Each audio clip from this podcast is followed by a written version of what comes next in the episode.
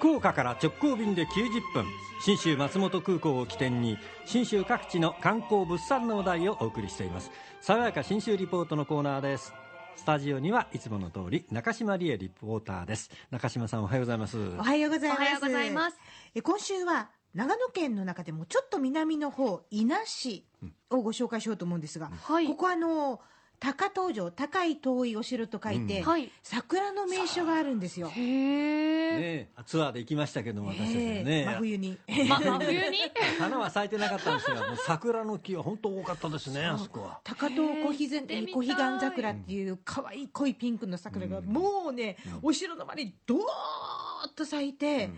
必ず日本の桜の名所10選とかでは選ばれる場所なんですよ。へえそんなところにもう一つ見逃してはいけないものがあったんです。はい。この高遠っていうのは石工石大工さんが江戸時代特に活躍した場所で、え。しかもこの地域よりも周辺部で作品がたくさん残されてるっていう石工さんたちだったんですよね。うん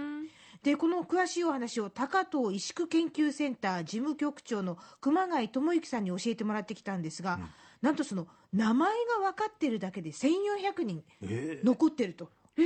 あの資料が。でこれ大体5人1組で動いていたので、かける5人なんですよね。うんうんでそんな大量な人たちが、この高遠をベースにして全国に出かけて、ん旅稼ぎの石工として活躍してた。ああ全国的に有名だったんだええ青森から一番九州に近いところだと山口県今のところまであるそうなんですよね。でこれを派遣してたのは高遠藩のお殿様だったんです。でお殿様が派遣したいという時期奨励してた時期と全国的にお墓や仏様を作りたい作り始めた時期が重なってた需要と供給がぴたりあったというのが大きな背景にあるそうなんですがやっぱり藩にとってもこの高遠の石工大事だったようです。えー、と安永5年ですと藩全体の税金が313両なんですけれど116両3分の1を高遠石区が納めてる、うん。ですから犯罪性を支える主力だったんですね。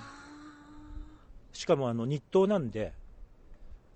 石工は一つは日当だったんですよ。大工と同じで。だからみんななりたかったんで。ですからこの棟梁がもらえるだけじゃなくて手伝った人すべてもらえるんでその基金やそうした最中でも現金収入でがあったということで次男三男とかそういうみんな石工になったわけですそれが1400人にああ。今で言うと派遣会社ですね。藩が。そうですね。ね。うん。ええ、藩お抱えの派遣チームって感じですよね。そうなんです。でその石工さんたちの中でも名工と言われるのが、えー、と江戸時代に割と後期にできて出てきた人で、えー森谷貞治という人。守るに屋根の屋、えー、とあの大海城と同じ貞治と書いて貞治と読むんですけれども、今手元にその貞治さんの作った石の仏様がずらりと写真にありますが、優しくて、ん。あのちょっとあの少年っぽいような表情をしたあ作品がたくさん残ってるわけなんです。ーでもすすごく細かく掘り出されてますね。そうなんですよ。これ石ですかっていうぐらいの掘られ具合で、その職人技が光って。ああ。いやいやこれ見てるだけでなんか心が安らぎますね。そうなんですよ、中でも建福寺って言って立てるに福岡の福って書くんですが建福寺の西国33はいはい。箇所観世音菩薩ここがですね、この真ん中にあるその参道というか石段の横にずらーっと33体並んでて圧巻なんですが、さあ熊谷事務局長がこんな風な特徴がこの貞たちの作品にはあると言います。仏像っていうのは例えばあの順帝観音や千手観音は手で何本で作りなさいとかどういう印を踏みなさいとかみんなあの儀器とか経典に記されてるんであの木喰とか円空っていうその近世的な自己表現をした人に比べるとクラシックなあの物資なんですけれどところどころにこう数珠を忍ばせたり、お本当だ。ええ、あのそういう自分の思いを記してるんですね。ここですとこういうところに獣を忍ばせたり、あ本当だ。ええ、でちょっとアシュラのようなお顔に仕立てたり。そうですよね。そうなん。ですよ見てて飽きないんですよね、まあ、だけど石ですからね大変だったですよね。本当にすごい技術で、あの特に青石って言ってこの地域で出る石を使って、あの作品が作れたことでその細かいところまで、うん。えー掘り込める。なんか柔らかい印象ですもんね石なのに。そうなんですよ。でこれ特徴として、江戸時代その非常に飢饉だとか病気だとかで苦しいことがたくさんあったからこそ、皆さんがこういう石の仏様を欲してたんですが、施主さんのお家に行ってその庭先で掘ってるのが基本なんですって、うんだからどういう思いで施主さんがこれを作ってって言ってるか話を聞きながら掘る、それがこの作品に作品のこう雰囲気にも反映されてるんじゃないかって熊谷さんおっしゃるんですね。そしてこの仏様の見方についてこんなヒントもくれました。石仏の命は顔なんで、日が差すとくっきり表情が。本当ですね。ですから野天のものはその春夏秋冬で太陽の位置って冬は低くなりますし夏は高くなるんで野天の石仏を見るのはその季節ごと表情が違うんでその光が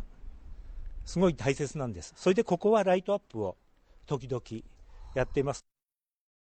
うーんライトアップね。いいですね。そうするとさらにこう掘られ具合がよくわかるし、うん。うんその熊谷さんおっしゃってましたけどあの表面だけじゃなくて裏まで一切こう手抜きなしのすごい作品なんだそうです、はいうん。その辺がやっぱりねじっくり見どころだと思うんですが昨今ではやっぱりこう仏様好きな方もたくさんいらっしゃいますが、その現代人にこそ見てほしいと、えー熊谷さんおっしゃるんです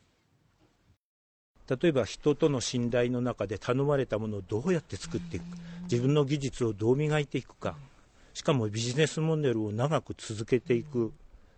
それからそういう精神力ですね。